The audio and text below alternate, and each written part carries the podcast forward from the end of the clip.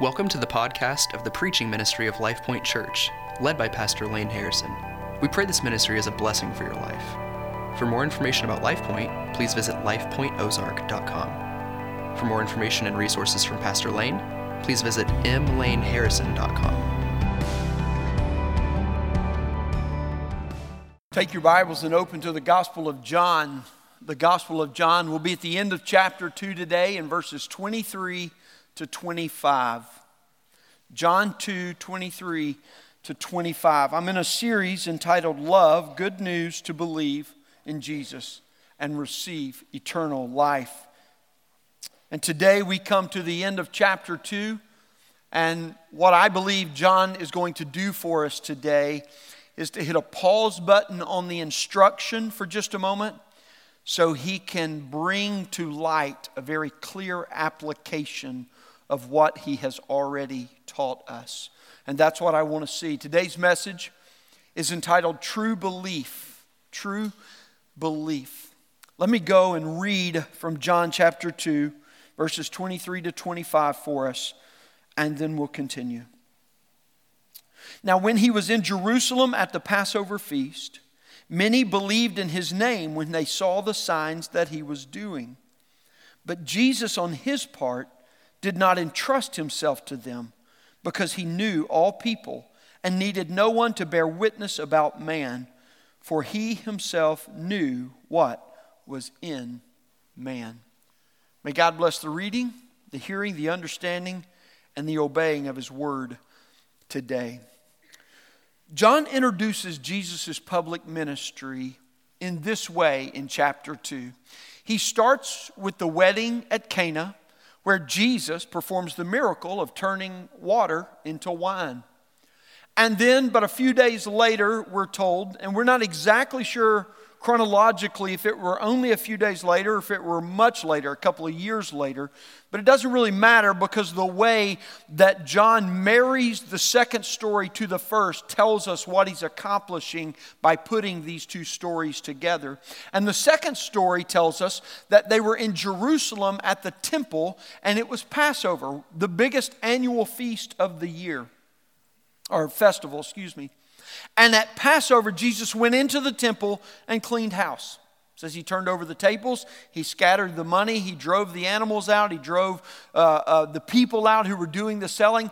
And then the religious leaders confronted him and said, By what authority do you do this? And so John tells us this that, that Jesus, in turning water into wine, shows us that he is the glorious one who is greater than all others and he lasts far beyond any others.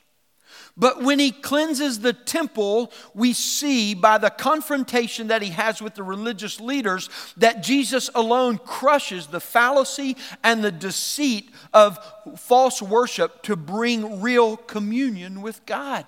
That's the whole reason that he cleansed the temple. You see, many people in these two instances believed in Jesus, and John says, because they saw the signs. But let's be honest about something that we know. A bandwagon that carries new fans after a big win is always bloated and overloaded, right? Oh, yeah. Especially by those who've been long term fans. They're like, we used to have more room, and now all of you want a piece of this glory, right? I could mention the Cubs right now, but I won't. Just because one exerts their will or says that they believe in Jesus doesn't mean they have saving faith. A right decision does not make a Christian. A person becomes a Christian when they believe in Jesus and receive eternal life. Now, what John's doing for us here is he is providing a clear delineation. Remember what he tells us at the end of his writing, chapter 20 and verse 31 I write that you might believe and receive eternal life. And so, in our understanding, having already been able to read the end of the book, we need to understand from the very beginning why John is presenting to us what he says to us. And he's giving us these three verses of application so that we can take a moment to reflect on what he has taught us from the water turning to wine and also from the temple being cleansed and ask, are either of these true of me. You see, many people claim to believe, but they remain distracted by the inebriation of entertainment. That's what we saw at the wedding in Cana. Or shrouded by the deceit of religiosity. That's what we saw in the temple. But he tells us this that Jesus knows the heart of man and does not entrust himself to those who don't truly believe. Jesus entrusts himself to those who have true belief. You see, belief in Jesus, because of what you've seen him do, it may be real, but that doesn't mean it will necessarily last when times get hard. You will only trust Jesus to follow him in hard times when you know him. And the nature of our belief must never rest in what he will do, but rather in who he is, and that what he has done for us shows us what he wants to do in us. That's where the seat of our belief in Jesus must rest. And so, trust that anchors in Jesus' character and nature clings to him at all times. And this is the key, friends. This is the key to true belief. True belief believes in the person of Jesus as the Christ of God. And that term Christ, as we've talked about, is the title for Jesus. It's not his last name. If you just start reading the Bible and you see the terms Jesus Christ, you think, oh, that must be his first name and his last name, right? No, the word Christ is his title. And it tells us that he is the fulfillment of God's promised Messiah throughout the Old Testament. And so the Lord that he is, he sits over and lords and rules and reigns today. Jesus, he's the person who came from God. Christ, he's the fulfillment of God's promise, in whom is the salvation that God has planned for all people that believe in him.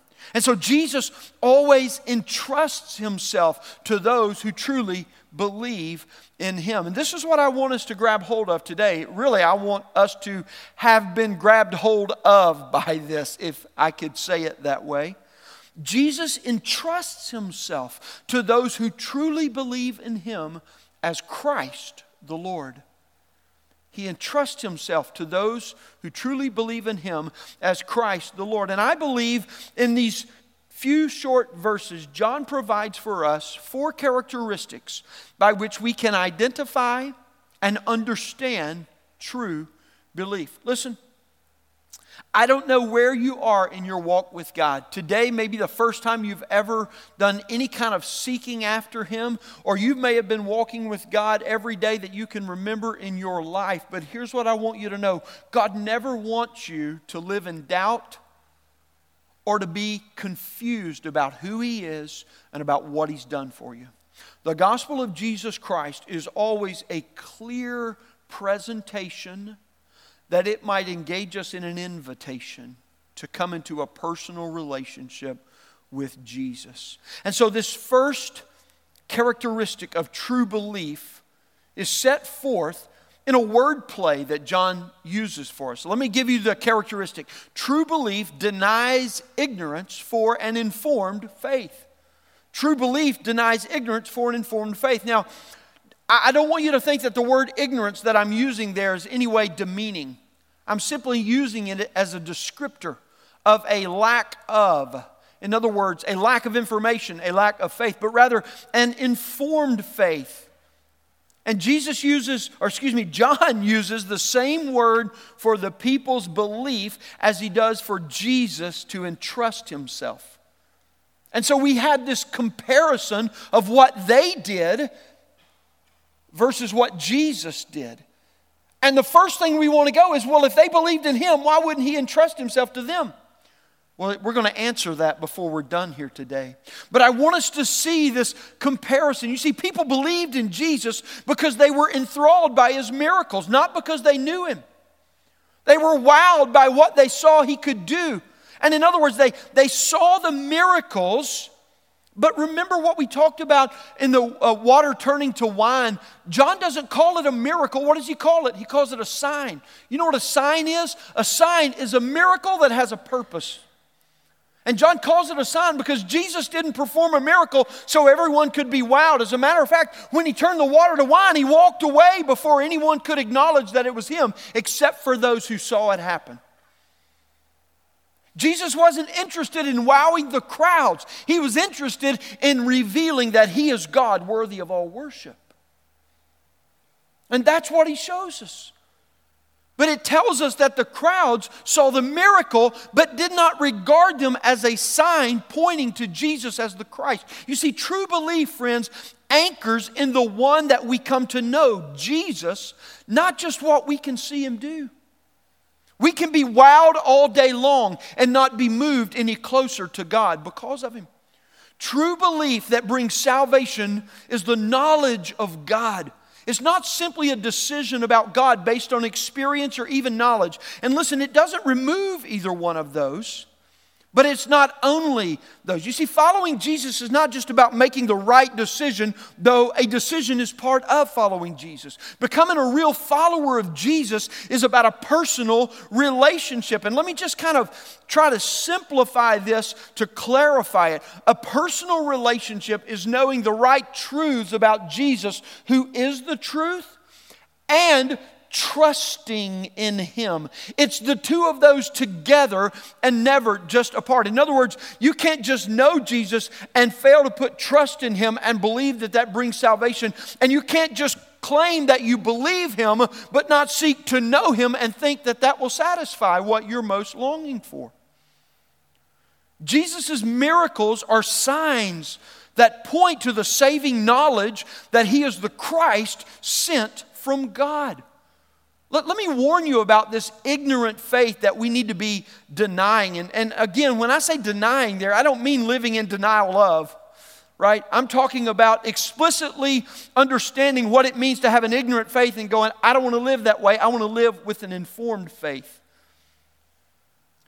Ignorant faith holds no understanding of Jesus as the Christ of God. We live in a day and time today when people love to talk about being spiritual but not religious because they want to define spirituality in their terms. And they've gone to great lengths to do it. This is not new, friends. This was taking place since, since humanity came into being. Since Genesis 3 moved forward, this spiritual without religion has always had a form of itself because it comes out of the depraved nature of our human nature. And what it says is this so often I have faith. But, friends, to make that statement as though faith is only something that you possess is a meaningless statement. You can have faith in a chair all day long, but if when you sit in it, it hits the floor because the legs didn't hold you, that makes your faith meaningless. You can also say this I have faith in, and fill in the blank, whatever you want to put in it. And your faith is only as valuable and is only as meaningful as whatever you place it in. And so, what that tells us is this that the value of believing is determined by the object in which your faith rests. And that's where he helps us understand why it is that people were believing in Jesus, but where was their faith resting? It was resting in the wow of his miracle instead of the truth of his son that he was the Christ. And that's why Jesus did not entrust himself, because it was an ignorant faith. It lacked understanding of what was taking place. Ignorance rules every time that it's accepted and allowed to remain. You see, friends, we never have to fear discovering the truth because we worship the one who is truth, but we do have to pursue it. We must pursue it. The only way to deny ignorance is to seek truth. And faith with nothing to take hold of always latches onto and equally values anything in its grasp. And so, faith that remains ignorant of Jesus breeds for us a spiritual gullibility and deception. We'll be led astray. You see, Jesus refused to entrust himself because he knows the heart of people. That's what John tells us. He entrusted himself to no man because he knew what was in man. He needs no one to tell him the truth about people because he knows. And you say, well, what does he know that we need to know? Here's what the scriptures tell us in the New Testament. First of all, Matthew 9 tells us that Jesus looked on the crowds and he saw that they were helpless, like sheep without a shepherd.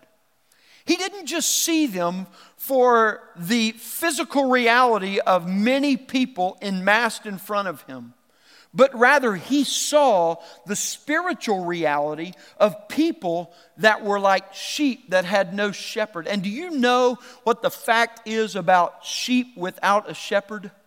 Shepherdless sheep live in an intimate sentence of death by predators. That's why sheep need a shepherd, or they will surely be consumed. And people fall prey as shepherdless sheep to lesser glories because of our heart and how it deceives. That's what Jesus knew about man.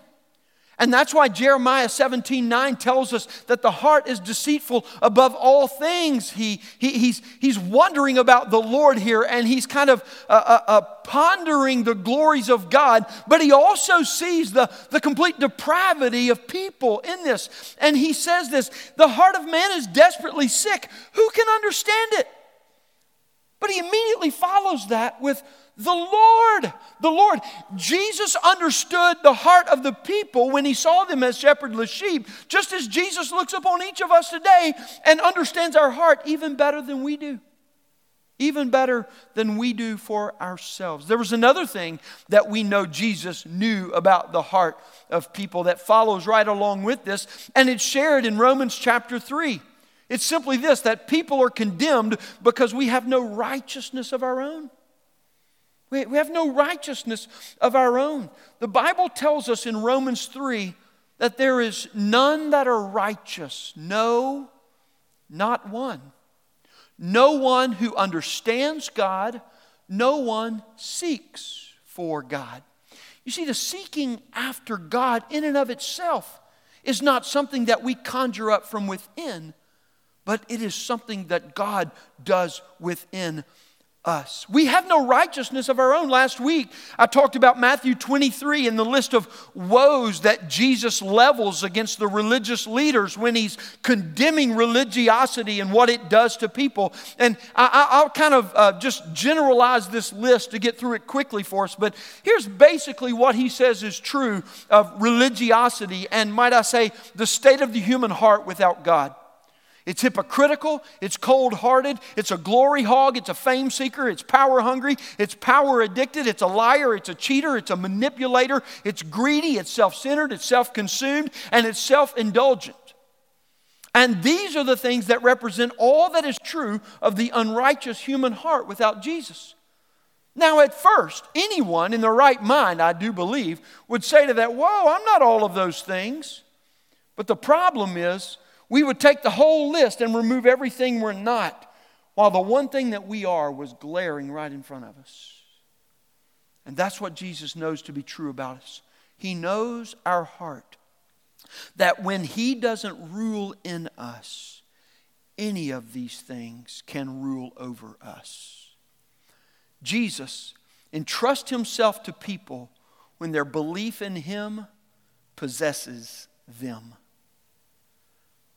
True belief knows not only the what of faith, the facts, the truths, but it understands who it is that we've placed our faith in. You see, Christianity begins with a set of true facts about God through Jesus Christ, but it's much more than just information.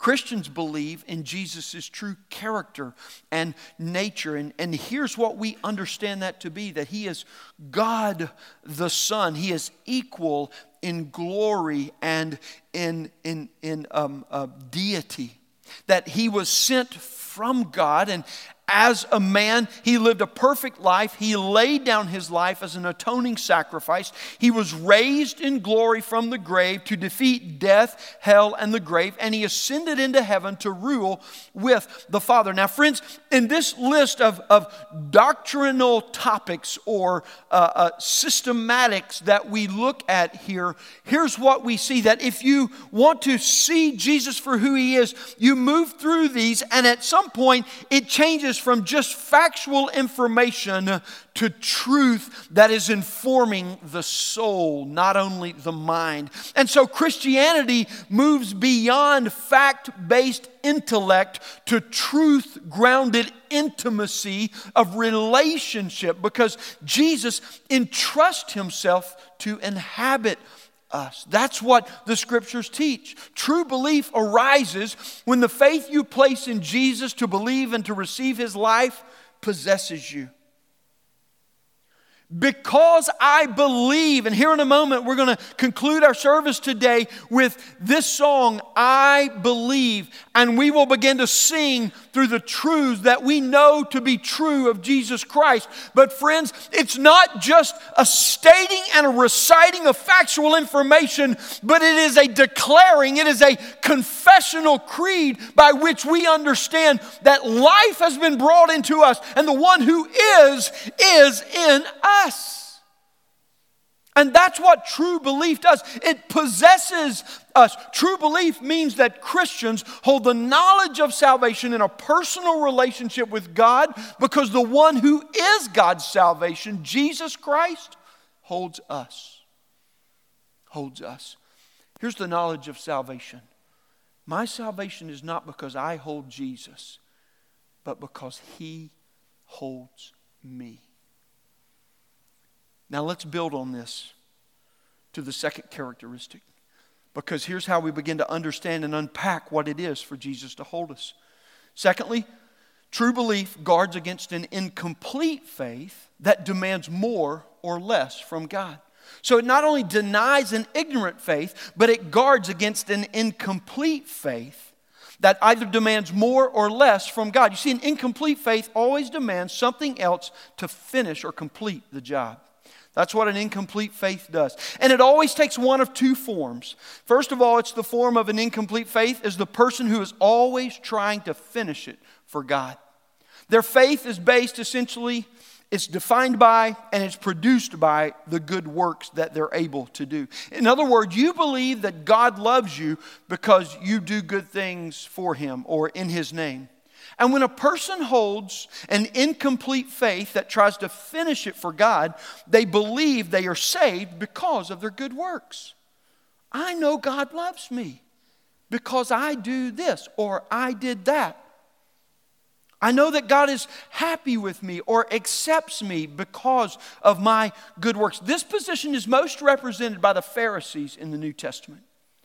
And generally, we call this position legalism. Legalism. We believe we are saved because of something we've done. And that term for works, it can be, it can be not only an outward action, but it could even be like an inward thought or the way that we think as well.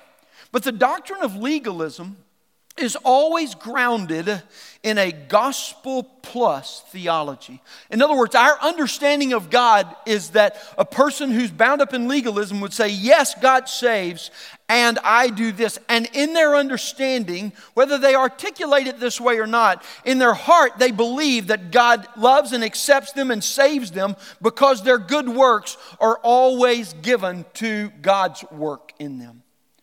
Now, that, that can be very, it needs to be very carefully articulated that the salvation that God brings to us through Jesus is a salvation unto good works, but it's never based on those good works. And that's where legalism can set itself up in the heart so quickly. We see in the New Testament the rich young man came to Jesus one day and he says, What good deed good teacher must I do to have eternal life? And the way that the question is posed to Jesus says to us that what his inclination was, was that God's work and his work together formed his salvation. That's legalism, friends. Legalism usually traps people with right desires but wrong motives. That's why it's so deceptive. That's why it's so damaging. Because people have a right desire but live out of a wrong motive. Ironically, the person that's caught in legalism experiences regular disappointment and frustration with God. Now, hear me, because this is where you may find yourself today in an incomplete faith. You have regular disappointment, frustration with God because God never seems to respond or to reward your work in the way you want Him to or that you believe He should. And that's what consumes your prayers. God, you know what I did, and we all know what you did. And there's something behind that that says to us, and we all know what you did isn't equal to what I did. And that's the wrong motive that's driving. Legalism always looks for one more thing to do for God as a strategy for ignoring the one thing that God requires true belief. True belief. Legalism is a continual dismissal and denial that God's love is enough to save, and I can't add anything to it that would bring greater glory or value for it. Now, there's a second form of incomplete faith. And this second form is a person that's always looking to make faith easier. Faith gets reduced to a quick fix because it's always focused in the moment. And these people claim to believe when they saw the miracle, but they missed the part where the miracle was not just for the moment, but it pointed to something greater. The Sadducees in the New Testament represent best this position. They denied the afterlife and they, uh, uh, they denied other hard teachings because they were just too much for people to really believe in. It was too hard for people to attain to. And the Sadducees handled the Word of God by being glad to edit out anything that was too hard or just simply inconvenient in the Scriptures. In other words, instead of trying to work their way to God, they just leveraged God down to them. And gen- uh, generally, we call this position today theological liberalism. And the doctrine of liberalism is always grounded in a gospel minus theology of God, a gospel minus understanding of God and His Word. You see, God provides salvation but listen, all that stuff he talks about in his word, you know, it's important, but God loves people too much to really hold them to that. He would never deny anyone of that. And so what happens is God evolves with us as we evolve.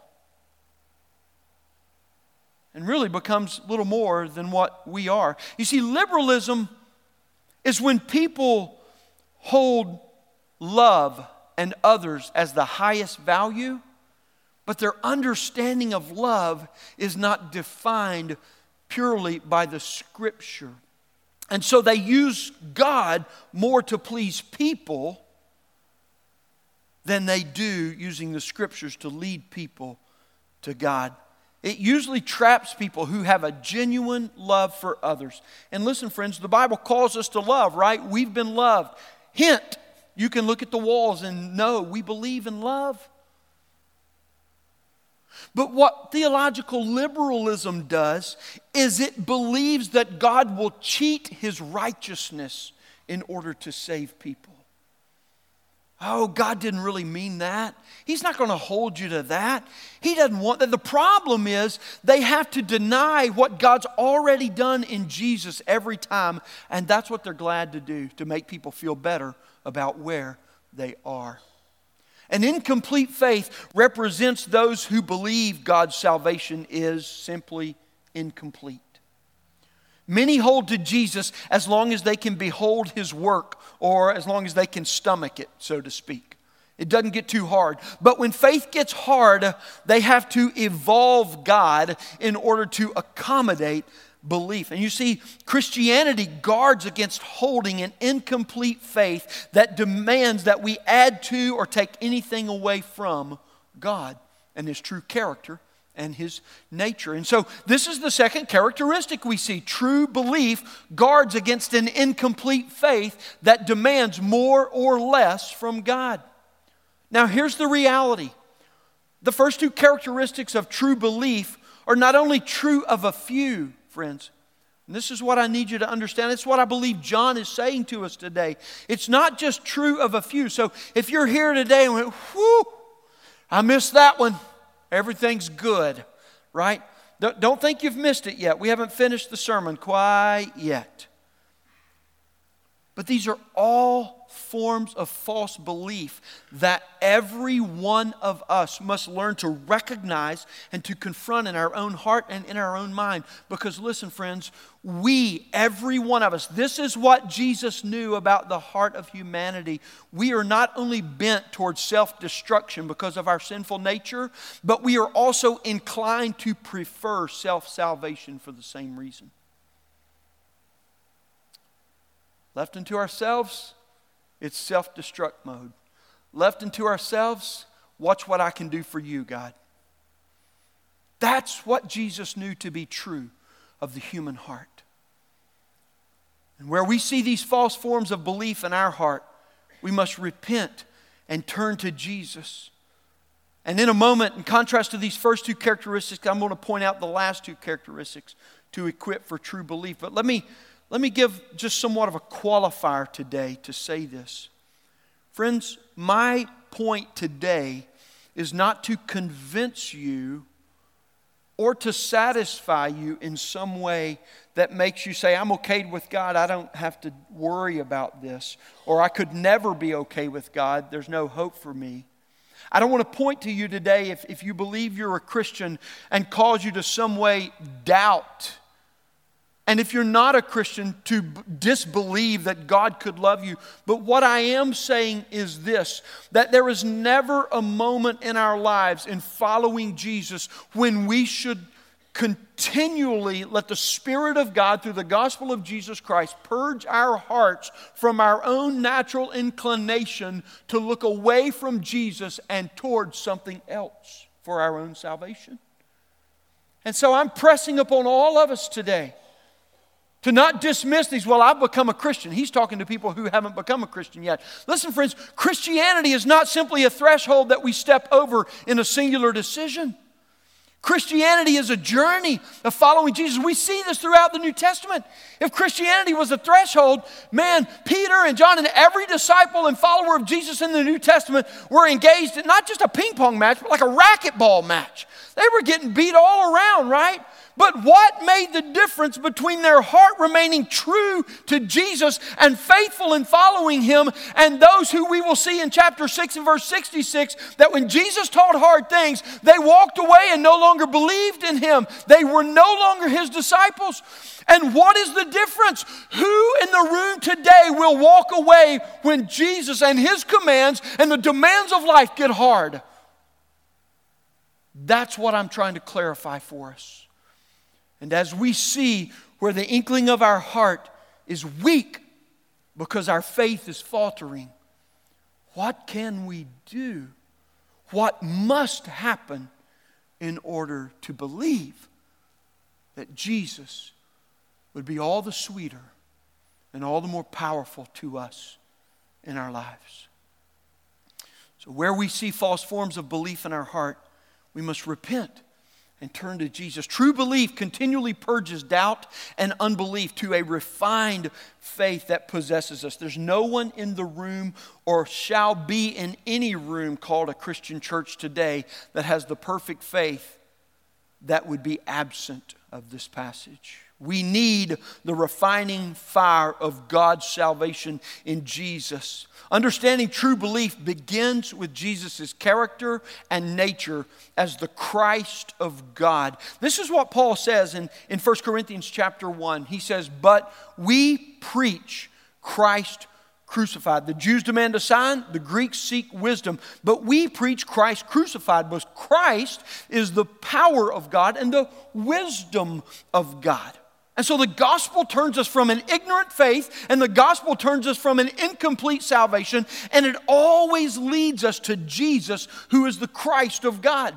Christ crucified is the power and the wisdom of God that points us to salvation in Jesus.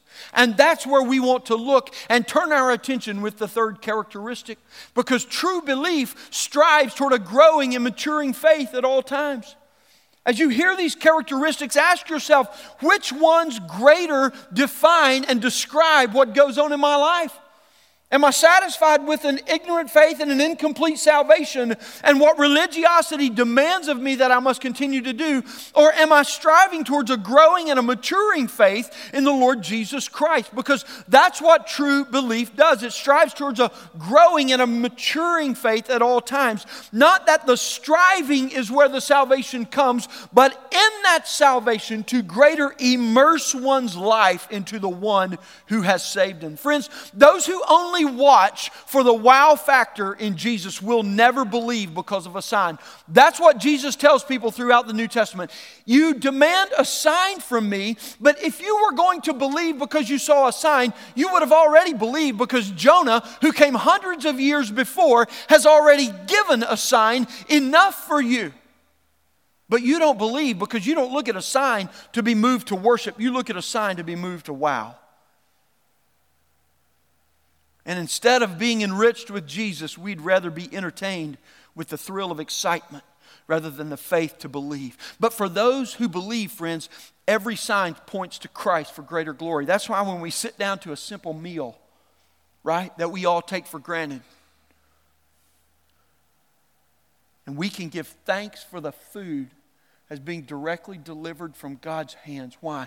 Because we are bringing glory to God in the simplest and the most complex matters of life to make sure that we steal no glory from Him nor cheat any righteousness of Him. As long as you look to Jesus for the wow more than for worship, your faith will always remain weak and wilted and always at the times when it's most needed for true belief that grows and matures, strives to make sure that all things in life flow from Jesus. When you compare the people who follow Jesus in the New Testament and who remain faithful to him, one real distinction emerges. The difference between real and false followers of Jesus is that the real followers continue to follow that continued to apply the gospel for the forgiveness and cleansing of sin and to put their trust in Jesus and to walk by faith and obedience. That, that's the difference, friends. It, it's not a difference of what we make it. Oh, there were good people and there were bad people. The good people followed Jesus, the bad people, well, they didn't because they're bad people. I just want to be a good person. Be a good person and you'll follow Jesus. Friends, that is a lie from the pit of hell. Good people don't go to heaven, saved people go to heaven. Saved people spend eternity with God through Jesus Christ. True belief means that Jesus entrusts himself to us. And as we come into that personal relationship with Jesus by faith, because we've believed, we've received his eternal life. And as we receive his life, that just simply means he inhabits us. He takes up residency within us. The difference that we see in, Christ, uh, in the scriptures between those that remain to follow him is that they didn't take offense when they rebuked him. Why? Because they knew his love for them. That they didn't get their feelings hurt because his teachings were hard. They knew that he was shooting straight with them because he loved them. Because he loved them. They didn't question his motives when he commanded things they didn't like. Why? Because they knew him. They knew him. And listen, when you don't know someone and they tell you something you don't like or, or that you can cast speculation on, you'll do it in a heartbeat. Well, I don't know if they're. But why do we not? Because when you know him, you receive what he says to you. And when his teaching got really hard and called for greater sacrifice and surrender, they didn't run away, they obeyed.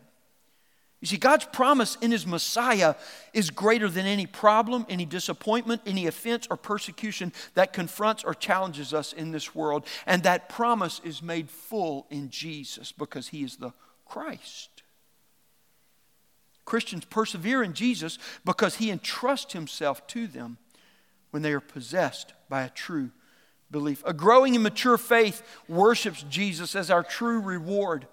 You talk to anyone who's been a Christian uh, uh, all their life and, and uh, who's mature Christ follower, and typically I'm thinking of, of those who are older in, in years here, okay? I'm trying to be nice because a lot of people in the room over 40. And they won't tell you that the sweetness of following Jesus and the real value of it is because of everything he gave to them. But when you get down to it, the real beauty and glory and savoring goodness of following Jesus is because there's never a moment he wasn't there. Never a moment he's not faithful. And that's what matters in following Jesus. Those are people who are following him in true belief because they're knowing him. True belief rests in the person of Jesus as the Christ and the only source of life. A growing and a maturing faith into true belief presses more and more into Jesus. Proverbs 3 5 says, Trust in the Lord with all your heart and lean not on your own understanding. That word for trusting and leaning are directional terms. Here it is, friends. Life knocks you off of center. How many times every day, right? And the point of the matter that Proverbs is making to us is simply this you will either intentionally press into Jesus. That's what the word trust in the Lord means. It means to push with all you got. Press into Jesus, or you will lean on yourself. And a growing and maturing faith, when you get knocked off center, is learning. You got to push it back into Jesus. You got to take it back into Him through the gospel. When your faith is failing, it's always because you're leaning on something that cannot hold you, friend. A growing and maturing faith continually applies the gospel for increasing joy. You see, Jesus provides overflowing joy in the mundane of every day as much as at any other time. But so often we miss it in the mundane because we think, I got this, I got this. But when we got it, we don't get what we most want in life. And that's the joy that only Jesus can bring. And so we must give him the simple as well as the demanding. And even when the crisis arises and one's prepared for the demanding moments, because we've been with Jesus in the daily moments, we understand he's faithful then as well. For the one who has found Jesus faithful in the ordinary will rest in him when troubles get extraordinary. A growing and mature faith never forgets that the evil one does, in fact, seek us out like a roaring lion. That there's never a moment of your life that Satan doesn't want to attack you and consume you. And so, true belief spurs a growing and a maturing faith that continually moves towards a deeper communion with God and dependency upon the Lord Jesus Christ through obedience. I know that when I walk with Him, it's because He is not only with me, He is. He's in me, leading me and guiding me. The fourth characteristic is this true belief depends upon the continual, faithful witness that exalts Jesus. You see, friends, an ignorant faith and an incomplete salvation will always war against us to pull us away from God. But a true belief that is growing and maturing doesn't mean you've perfected your performance. It just remembers that you run back to the one who performed perfectly for you. And the reason that is so important, we find in kind of a, a play on phrases in this passage. Because John says Jesus didn't entrust himself to those because he didn't need a witness about the heart of man. But in those words, we understand that man needs a continual witness about the heart of God.